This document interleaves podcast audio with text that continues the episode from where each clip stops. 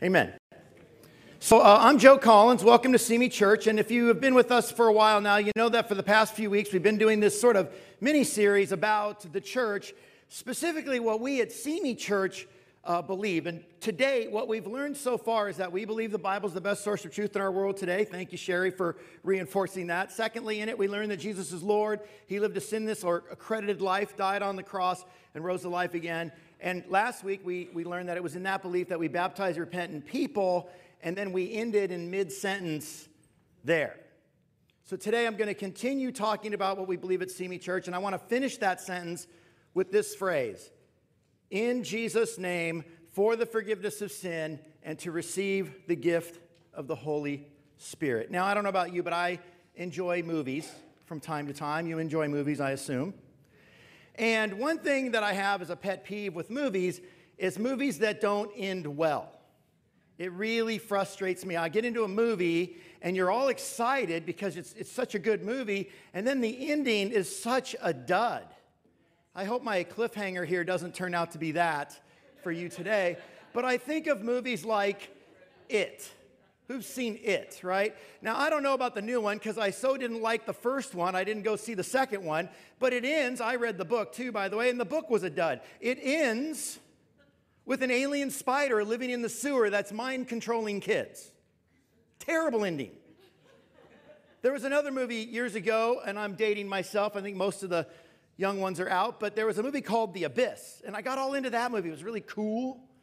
And then it ended with an alien spaceship buried on the bottom of the ocean. Really? An alien spaceship on the bottom of the ocean. It was, it was just disappointing. Now, on the other hand, there's movies, or, or actually one more to, to relate to you guys Indiana Jones and the Crystal Skull. What a terrible, terrible ending to that whole series of movies.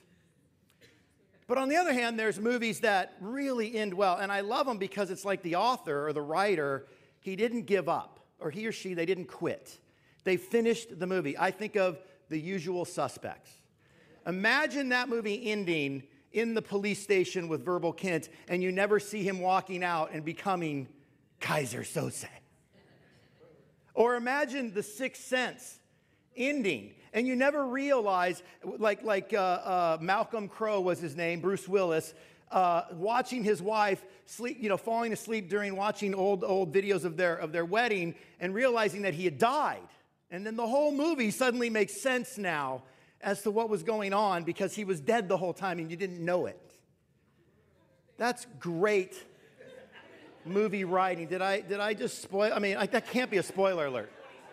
This is like a 20 year old movie. Get with the times, people. The statute of limitations passed on that.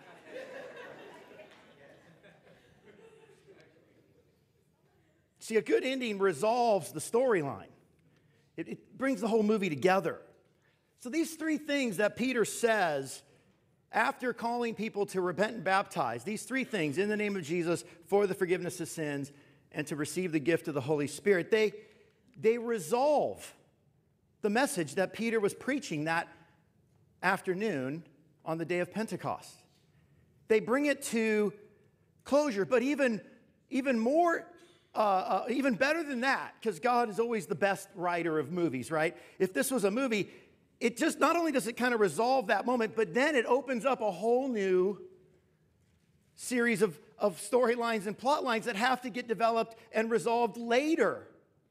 I find it so fascinating when you read the Bible in that sense, like it's a story, and how many times God brings something to a conclusion only to leave you going into another story with a whole nother set of things and, and, and, and, and characters and plot lines that have to get resolved and then and then they keep going like that. It's, it's really a fascinating work the bible. So today we're going to take those three statements and we're going to we're going to see how they sort of resolved what Peter was saying on, in Acts 2 on that day, but also what I really want to do is talk about where they took us from there. I want you to think of these next three statements that Peter made, not as, as landing strips, but as launching pads. They, they were to propel the church going forward.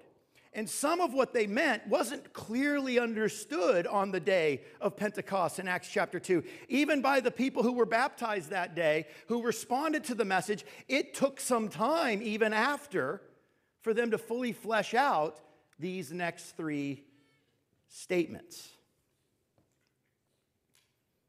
Let's turn to Acts chapter 2, verse 37. I'm going to ask for God's blessing to be with us before I, I read. Father, thank you for this time. Thank you for such a great worship.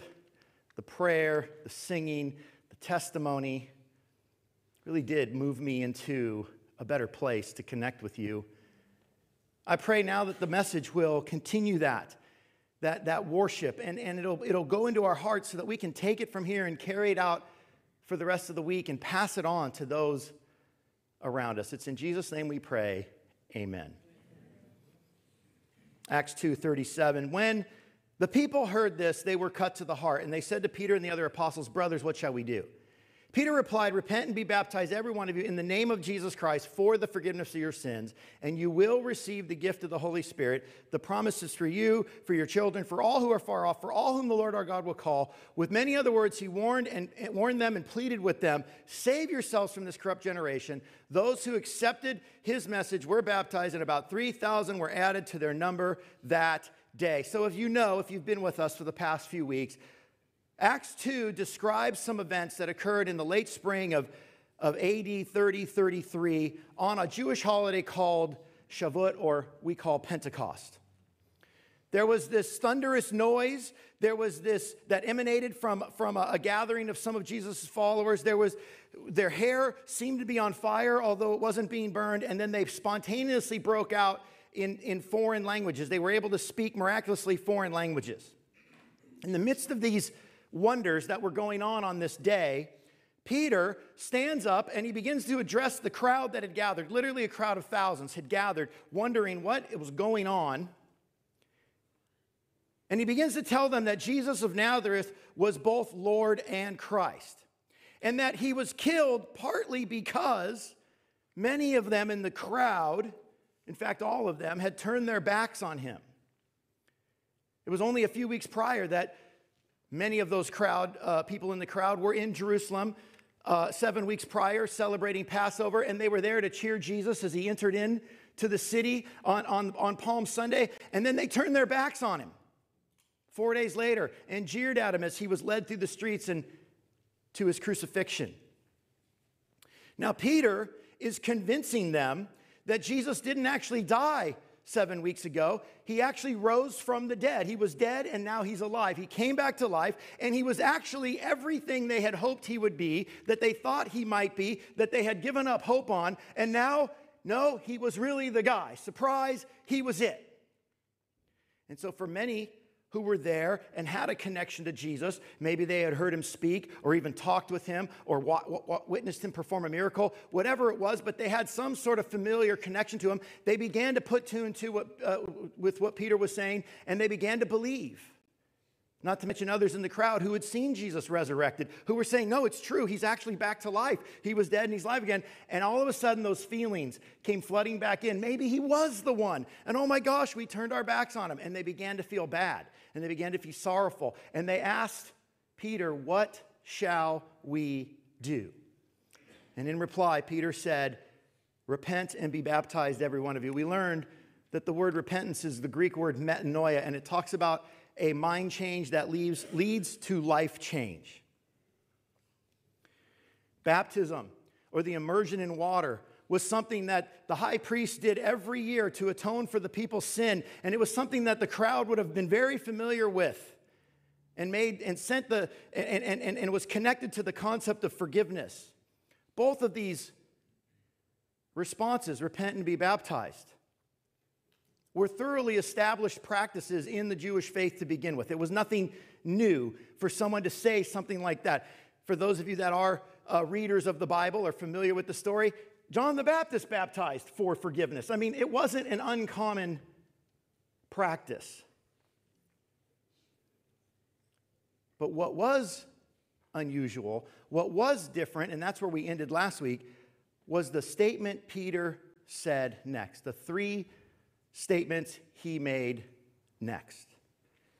And that's where I want to go today. And we're going to start with the very first one in the name of Jesus. Now, I'm going to ask you to remind, to, to, to do me a favor and realize that we are looking back 2,000 years later. So this is an old movie to us. So I'm going to ask that you kind of forget that and just get in the moment with me as we go through the story because it'll help you follow how these concepts developed and why they were so unique and transformative, even though they're very familiar to us. So, as Peter was preaching about Jesus in Acts 2, he called him the Christ, the accredited, anointed descendant of King David, but he also called him Lord or referred to him as God. Now, this concept of a God man, like I said, is familiar to us. We've, we've had it for 2,000 some odd years. It was actually not unfamiliar to the Jewish people in, in Jesus' day or in Peter's day, but it was a very un- misunderstood concept. They didn't actually ever see the God man until that moment, so this was a new revelation to them. One of my favorite books, if you've ever read it, is Dracula. And I've shared about it before. Um, and Dracula is a, is a commentary. It was written by a, a believing person, a Christian, who was upset about the, the, uh, the overemphasis or the overtrust in modernity. In other words, he, he lived at a time which we still live in, uh, the modern era, where it was all about facts and numbers and science, and everything could be tested and proven, and anything to know would, would only be known through our senses and what have you, and the scientific method. And, and he felt like, no, there is actually the supernatural, and people are forgetting that. And so he wrote the story of Dracula because Dracula is this, this unusual creature from the past. He's a being that no one can understand because he fits nothing in, in he, he, he defies all categories of modernity. So if you ever read the book, and I would encourage you to do it because it's, it's a pretty gripping read, but when you read it, you find yourself getting frustrated at all the characters because they keep sitting around going, man, I wonder who the bad guy is. And Dracula's sitting in the room with them. But because they can't comprehend of the supernatural, they can't ever identify him as the bad guy. In the same way, I think the people in Acts 2, if we could transport ourselves back in time, we too would have a little bit of difficulty processing this idea that Jesus is Lord and Christ, He's God and man. It's even, I think, hard to some degree for us today, even though we've lived with it for such a long time. But the fact is, He was that. He is that. He is Lord and Christ. He is God man. And as that message spread and more and more people began to accept that message, so the need to understand it or to, to give some sort of validity to it grew. And so many of his followers began to write letters or biographies of the life of Jesus. They began to record the events because they wanted to be able to leave for posterity the evidence that Jesus was who he said he was Lord and Christ, the God man. And one of the best records and evidences we have of this truth is found in one of his closest disciples, one of the closest people to him, a guy by the name of John. He wrote a biography of the life of Jesus. And so I want to turn there because I want to flesh out this understanding of Jesus as the God man. John chapter 1, verse 1. In the beginning was the Word, the Word was with God, the Word was God. He was with God in the beginning. Through him all things were made. Without him nothing was made that has been made. We skip down to verse 14. The Word became flesh and made his dwelling among us. We have seen his glory, the glory of the one and only Son, who came from the Father, full of grace and truth. As I said, John was one of the earliest followers of Jesus. He knew him intimately. And several decades after Acts 2, he decided to record a biography of the life of Jesus. So it may sound weird, but Acts 2 happened first, and then the book of John was written. And what you see happening in that transition is John is trying to help put meat on the bone for the early Christians who accepted the name of Jesus, who were baptized, repentant, and baptized in the name of Jesus. He was now fleshing out what that meant the name of Jesus. So there was a bit of a lag time between what they understood when they were baptized and then the theology or the teaching that came after it. And in John's book, he makes it very clear that he believed Jesus to be God who became flesh or the God man. He was both God and man. And to substantiate these claims, he recalls or, or, or, leaves for posterity seven miracles that he witnessed Jesus perform. And these miracles were done publicly for many, many people to see. So they were, they, they, were, they were irrefutable. And some of them were done more privately, but they were done in close, pro, close proximity to so many people that there was no denying that they had actually occurred. The first one, changing water into wine. The second, healing a royal official's son who happened to be in Capernaum while Jesus was in Cana, some 16 miles away the healing of a paralytic, the feeding of the 5,000 with just a few loaves of bread and fishes, walking on water, healing of a man born blind, and the rising of Lazarus from the dead, not to mention that Jesus rose from the dead as well himself. Each of these miracles in John's mind and in the mind of many of the readers, because as I said, these were not done in secret and many people could verify the veracity of these claims, these miracles proved that Jesus had the authority to command, to alter, to command, to animate, to create, to reorder, to recreate, or reanimate matter, proving that he is God. Finally, at the end of his biography, John then explains why he wrote the book in the first place. He says, Jesus performed many other signs in the presence of his disciples, which are not recorded in this book, but these are written that you may believe Jesus is the Messiah, the Son of God, and that by believing him you may have life in his name or in his authority, because he is God. He is the God man, the Lord, and the Christ. That's why John wrote his gospel to, to leave behind a record of the truths of this unique life that was unexplainable, that could not be categorized by science or anything else. It just is.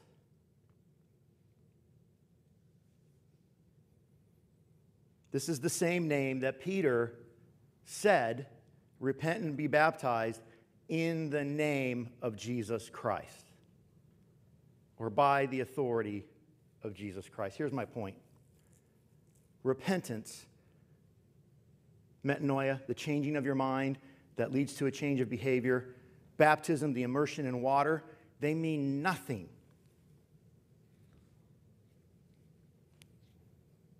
if they're not done in the authority of Jesus Christ. Maybe saying mean nothing is harsh. They have a place. Maybe it's a starting over, it's a fresh start. It's like, okay, I'm going to start my diet this year. But that's the level. But when they're in the name of Jesus Christ, they mean something totally different. But you know, the name of Jesus Christ means nothing if you don't believe he is the God man, the Lord in Christ. You could just say in the name of Bob. Why not in anybody else's name? Because they're not the God man. They didn't raise people from the dead, they didn't walk on water, they didn't heal people who couldn't be healed. It's only in the name of Jesus that repentance and baptism find their meaning. You know what's mind blowing to me is I'm not sure how much of this the people in Acts 2, if we could go back in time, really got all that. I think they got because they, they lived it, they were present there when it happened. I think they had some understanding, a, a real sense of it because maybe they had witnessed it. But it kind of was it. That was kind of all they had. It wasn't until guys like John and others wrote their gospels to fill in the backstory. Did they really begin to understand what these things mean?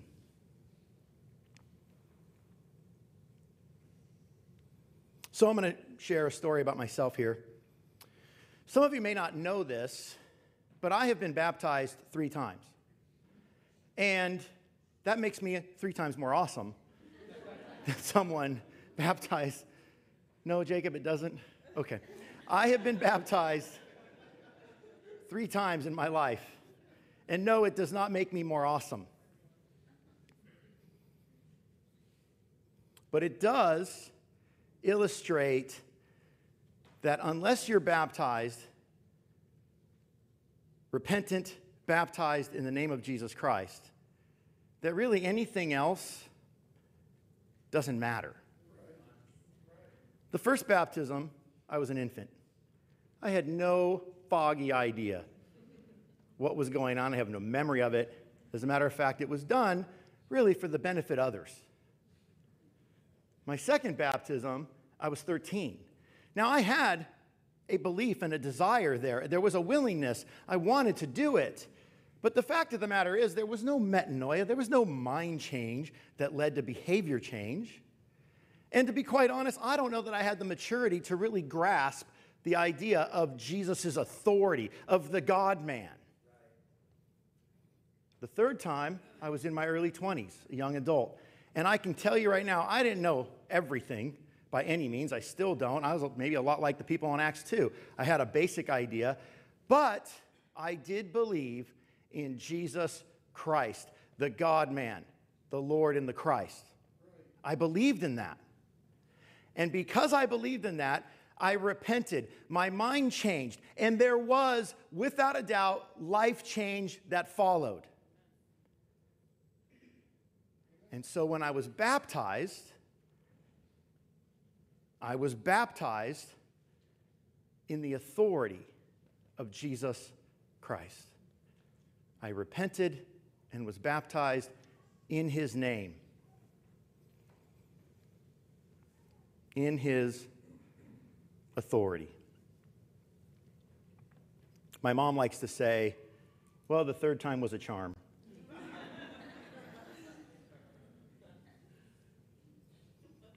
if you've not been if you've not repented and been baptized in Jesus name, what are you waiting for?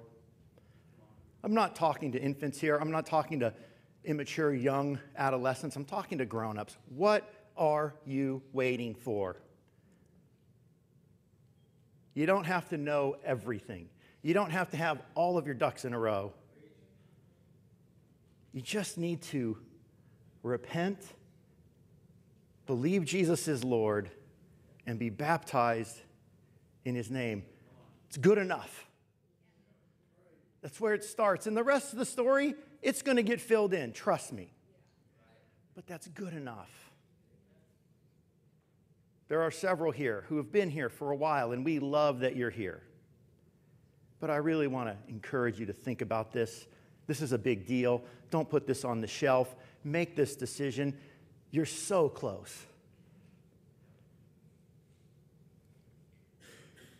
The second thing Peter said after calling the people to repent and be baptized in Jesus' name is something, uh, is something that should be received rather than achieved. It's, it's the forgiveness of your sins. It's not something you earn, you don't work for it, you don't get it because of your good looks or your effort. It's just given to you. It's a result of repentance and baptism in the name of Jesus. It's something that He does for you. Now, I've already said that belief in Jesus' name, that He's both Lord and Christ and God man, that's the active ingredient here when it comes to repenting and being baptized. But forgiveness is the result. Now, who here doesn't want a little forgiveness? I think we could all use some of that, don't you? I want to talk about something John said. Same John, different book, written about the same time as the first book. John, 1 John chapter 2, verses 1 and 2. My dear children, I write this to you so that you will not sin. But if anyone does sin, he will have an advocate with the Father, Jesus Christ, the righteous one. He is the atoning sacrifice for our sins, and not only for our sins, but also for the sins of the world. John here is addressing no one in particular. But in a funny way, he's addressing a particular person. That's someone who's trying to understand forgiveness. How do I receive it? How do I experience it? How do I know real forgiveness? I think it's a question a lot of people have. It's a question I had. I think it's something we all desire. It feels good to be forgiven when you have a conflict in a relationship and then you forgive each other and you feel good. Well, what about when it comes to God? We all have conflicts there. There's shortcomings, there's failings, and, and man, you know, how do we get that forgiveness? Is it really as easy as believing Jesus is Lord? Repenting and being baptized? Is that really it?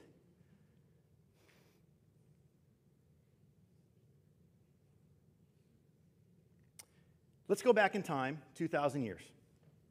We're Jews, and we're in that world of Judaism.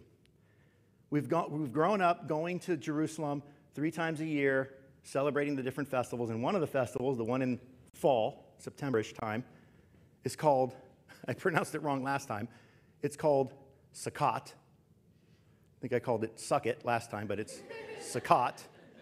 I don't even know if that's exactly how you pronounce it, but better than Suck It. But Sukkot began with Yom Kippur. Yom Kippur was the Day of Atonement.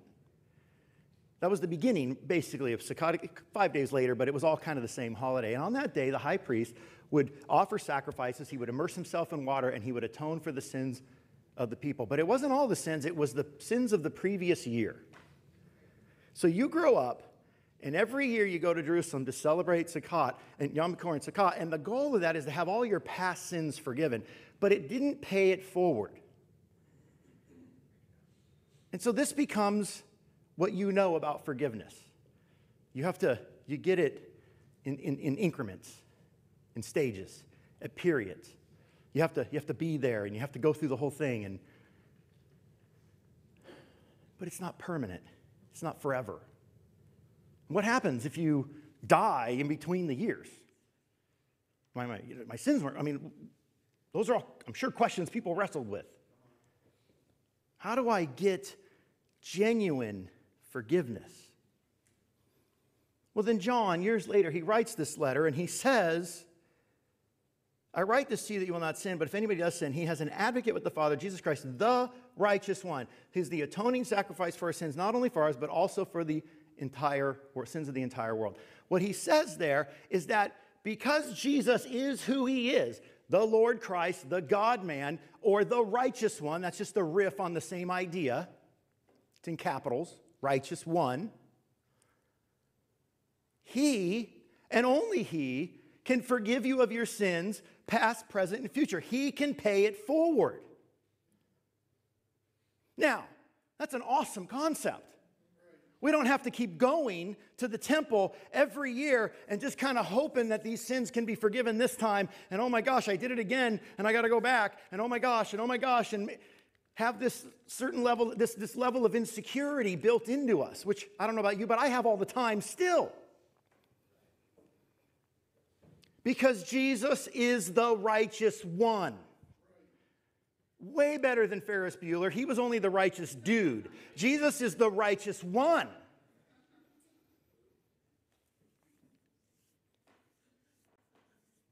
And so he can pay it forward.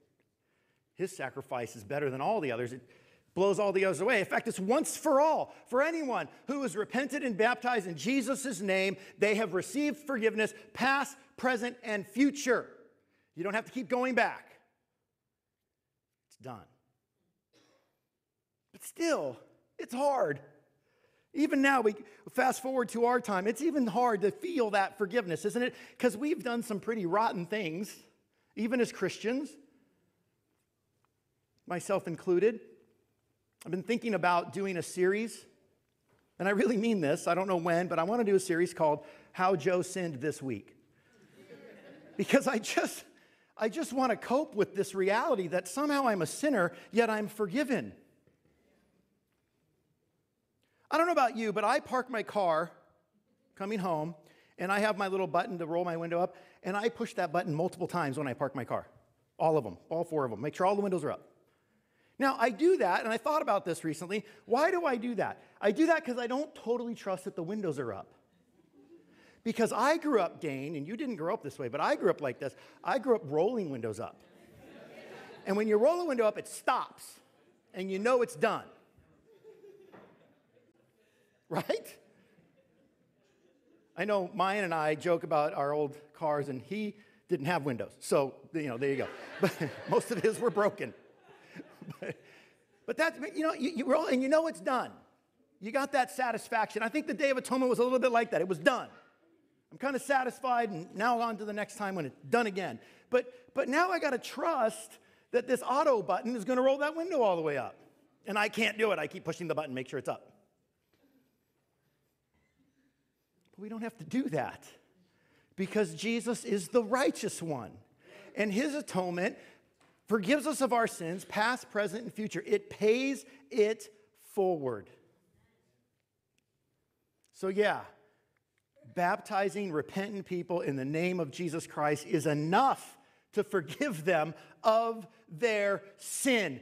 End of story. It's enough. You don't need to go get a degree in Christianity now. It's enough. You don't need to go and prostrate yourself every time somewhere and feel bad about everything you've ever done. It's enough. The mind change is there.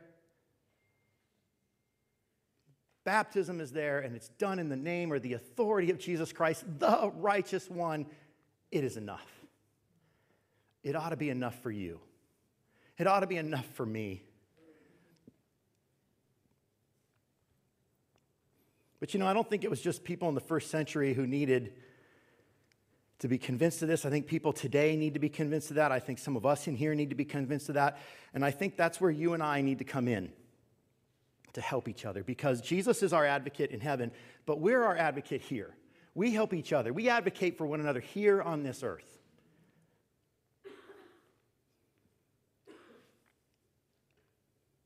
And so sometimes I think we need to remind each other that our sins have been forgiven. We don't hold them against each other. We don't have lingering disagreements and bitternesses. We let them go because we forgive each other, because Jesus has forgiven us and He's advocating for us. And so now I'm going to advocate for you, and I'm not going to hold it against you. I got to do that. How about the people on your list? We talk all the time about making a list of your neighbor, the people that God has put in your path, your oikos, your world, the people that you do life with on a regular basis. We talk about them all the time. Are you advocating for them? Are you extending the grace and forgiveness of Jesus Christ that was extended to you to them? You know, the best place to start, the most important place to start, the one place to start, and it's the only place I'm going to ask you to start right now, is by praying for them pray that they know forgiveness, that they know what it is to repent and be baptized in the name of Jesus Christ and to receive forgiveness. Pray for them every day.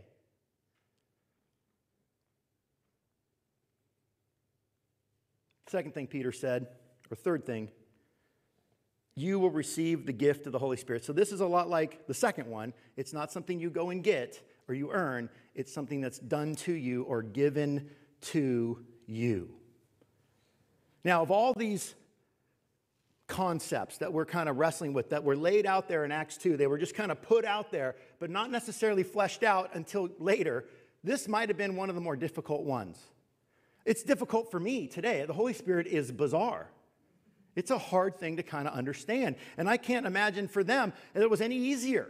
Think about their context. The Holy Spirit to them was what they called the Shekinah of God. It was the physical manifestation of God's presence in the temple. So, if you can believe this, and this happened, I wasn't there, but I believe God's word. I know that modernity says, no, no, no, there's no scientific, da, da, da. Yeah, yeah, yeah. This is like Dracula. Okay? This is something that we don't always get. It comes from somewhere else. It's supernatural, but when the, when the temple was built and it was consecrated, thank you, Glenn, for that. When it was consecrated, God's Spirit rested on it, and a giant pillar of fire and smoke hovered in the Holy of Holies and out the roof of the temple. The Shekinah of God, the physical manifestation. So, so think back then, the Day of Atonement was a pretty big deal because God was right there. Some people believe, some of the rabbis used to teach, that when, you when you would offer your sacrifices on the altar for your sins, the smoke would go up and get sucked into the, to the cloud that was hovering over the temple. It was, it was God accepting, for your, you know, granting forgiveness, accepting your sacrifice. Well, that had ceased to exist. Back to our story of Jeremiah, when the temple got destroyed by the Babylonians, the Shekinah was gone, didn't exist anymore. So, where was God now? Like, where was his presence? Because it was usually located in a place. Well, the only other place they would think of was a person. So God's presence resided in a person. Not all people, only special people prophets, kings, people like that, priests. That's why there was a priesthood.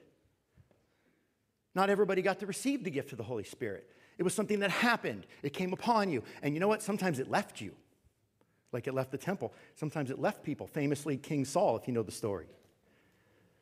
So that's how they kind of understood the Holy Spirit. Was kind of isolated to time and space and place or person and place. And here, Peter's saying, no, no, no. The gift of the Holy, the Holy Spirit is a gift that is to be received by people who have repented and been baptized in the name of Jesus.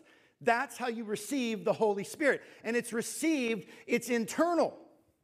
It's not external, it doesn't just come on you and then leave later. It comes and becomes a part of you. It takes up residence inside you. Now, that is a very crazy concept. I'm not sure how much they got it at the time.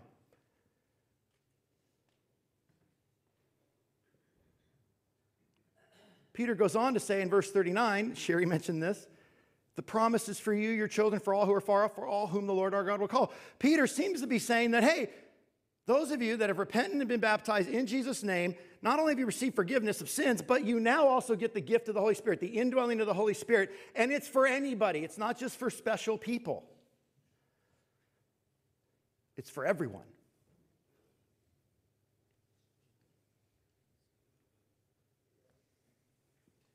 I'm going to go back to John's biography because John actually talks about the Holy Spirit in there, and I really believe he put it in there to help Christians later try to sort out how does this all work? What is, how does the, what's the end of the story here with the Holy Spirit? So, John chapter 14, verse uh, 15 through 17, he says, If you love me, keep my commands, and I will ask the Father, and I will give you another advocate to help you be with you forever, the Spirit of truth. The world cannot accept him because it, because it neither sees nor knows him, but you know him, for he lives in you with you and will be in you. So here's Jesus, even before Acts chapter 2, kind of laying the groundwork to the apostles, trying to explain how this all works. But again, this is going to sound weird, but this book was written many years later, so it wasn't actually really public knowledge until many years later, and then other Christians could kind of help put the pieces together. It was an evolving revelation. But the point is, is that John says that the Holy Spirit is like an advocate to you. So Jesus is in heaven advocating for you for your forgiveness, but the Holy Spirit is actually inside of you advocating to you. And not only is it inside you, but it's with you forever. It's not going to leave, it's permanent. Later in that same conversation, he says, But the advocate, this is Jesus speaking, the Holy Spirit, whom the Father will send in my name, will teach you all things and remind you of everything I have said to you. So here we go again. The advocate, the Holy Spirit, it's in you. And what does it do? It reminds you of what Jesus said and sometimes gives you new information as you need it. One more thing, same conversation, a little later. When the advocate comes, Jesus talking again, whom I will send to you from the Father, the Spirit of truth goes out to the Father. He will testify about me. And then I love this line, and you must also testify, for you have been with me from the beginning. So the Holy Spirit also not only reminds us of what Jesus said and taught, and maybe even gives us new insights, but it also tells us about Jesus. It testifies, it proclaims his name to us Why? So we could do that to other people. So we could testify to other people. Again, we get to be the advocate. You got Jesus advocating to God the Father for your forgiveness. You got the Holy Spirit advocating for Jesus in you. And now you are to advocate to other people about Him. I know it's kind of wacky and it's crazy, so I thought long and hard, how can I explain this so we would get it? And this is a terrible explanation. It's kitschy, it's childish, it's silly. I'm admitting all that right now. But have you ever turned on push notifications on your phone? That's the Holy Spirit in you.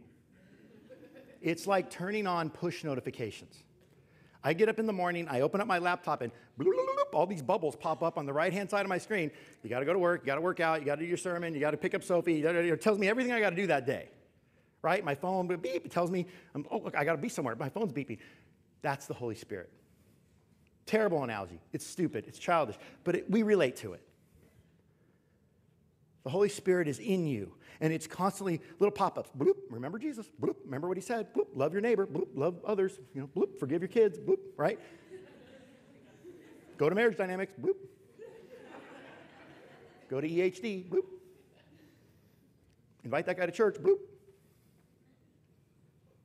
That's what the Holy Spirit's doing.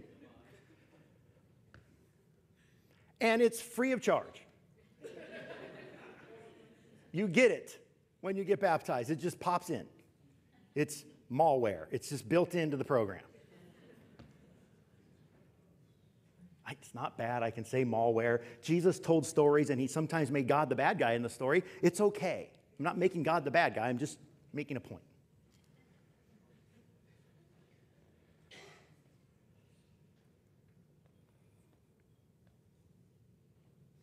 So as you pray, you start advocating for the people in your life to know the forgiveness that you know, the Holy Spirit's going to tell you, hey, you're forgiven too. You don't need to worry. You don't need to fret. You're forgiven. But hey, maybe you should go uh, spend time with the guy you're praying for. Maybe you should get some regular time with the people on your list and, and invest in them. Spend some time with them. Build rapport. Build a relationship. Don't just come at them and hit them with the Bible right off the bat. Get to know them. I love our church. I love how warm and welcome, and people say that a lot. And I love the fact when people come into church, they get greeted. But you know, sometimes that can be a bit pushy, right? Maybe when you greet someone, get to know them first before you quiz all everything about their life and find out when they're free to get together and do a Bible study. Go have a cup of coffee. Go build some rapport. Or how about the coworker that doesn't come to church, or your classmate, or your colleague, or your cousin, or your child that isn't really going to church? Spend time with them. Maybe the Holy Spirit's prompting you to do that too. Invest. And then invite. And then let the Holy Spirit make you into Jesus for them. Let the Holy Spirit turn you into their advocate because now you love them and you care for them.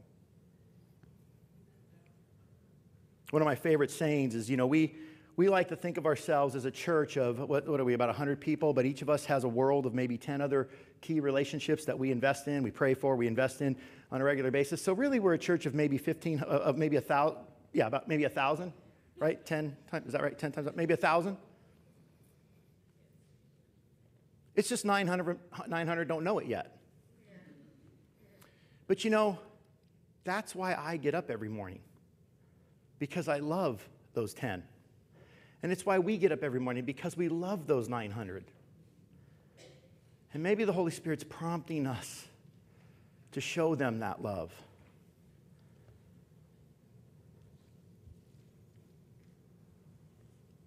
Verse 40, with many other words, he warned them and he pleaded with them Save yourselves from this corrupt generation. Those who accepted his message were baptized, and about 3,000 were added to their number that day. Peter ends and he pleads with the crowd to accept the message, his message of Jesus being Lord, the, the God man, the Lord Christ, and that is our message.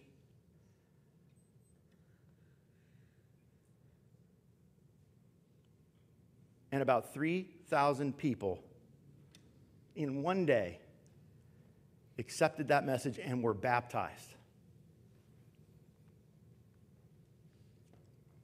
I think the point's obvious here that it's not just repentance, it's not just belief, it's repentance, baptism, and belief in Jesus' name that matters. It's why they took the time to baptize all 3,000 people, because the whole thing matters.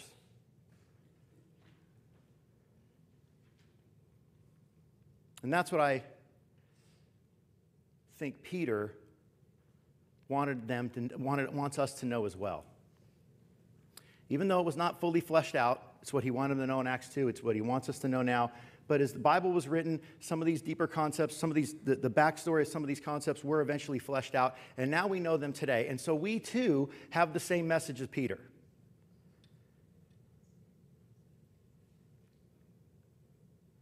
And maybe one day we'll see thousands of people baptized. Who knows what God can do?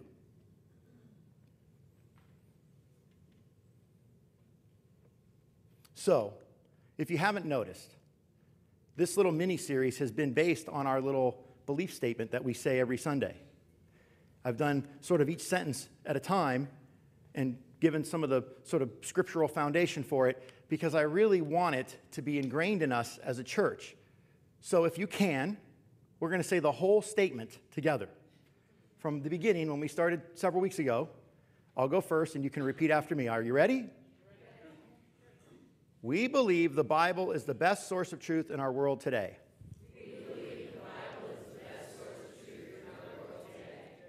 In it, we learn that Jesus is Lord. He lived a sinless life, died on the cross, and rose to life again.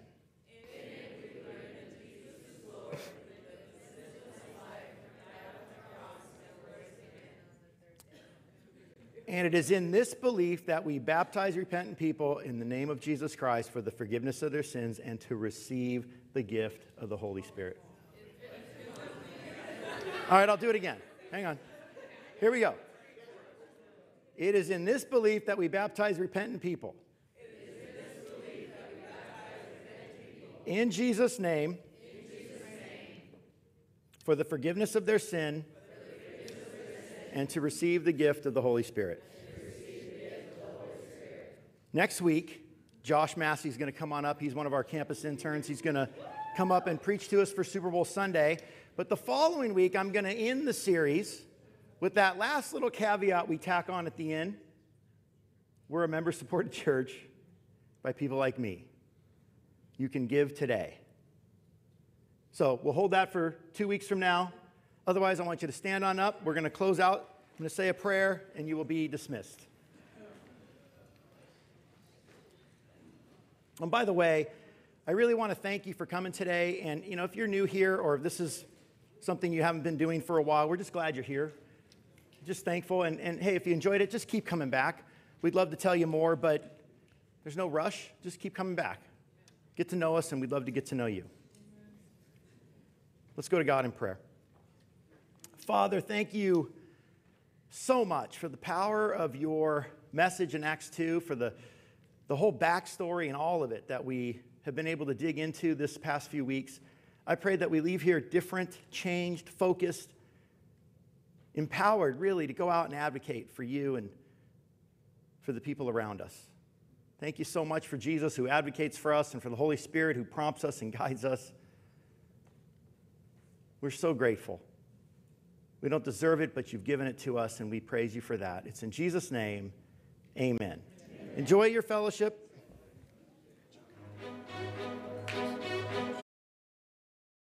If you've been walking the same old road for miles and miles, if you've been hearing the same old voice tell the same old lies, if you're trying to fill the same old holes inside. There's a better life. There's a better life. If you got pain, he's a pain taker. If you feel lost, he's a way maker. If you need freedom, a savior, he's a prison shaking savior. If you got chains, he's a chain breaker. We've all searched for the light of day in the dead of night. We've all found ourselves worn out from the same old fight. And we've all run to things we know just ain't right. And there's a better life. There's a better life. You got pain, he's a pain taker. You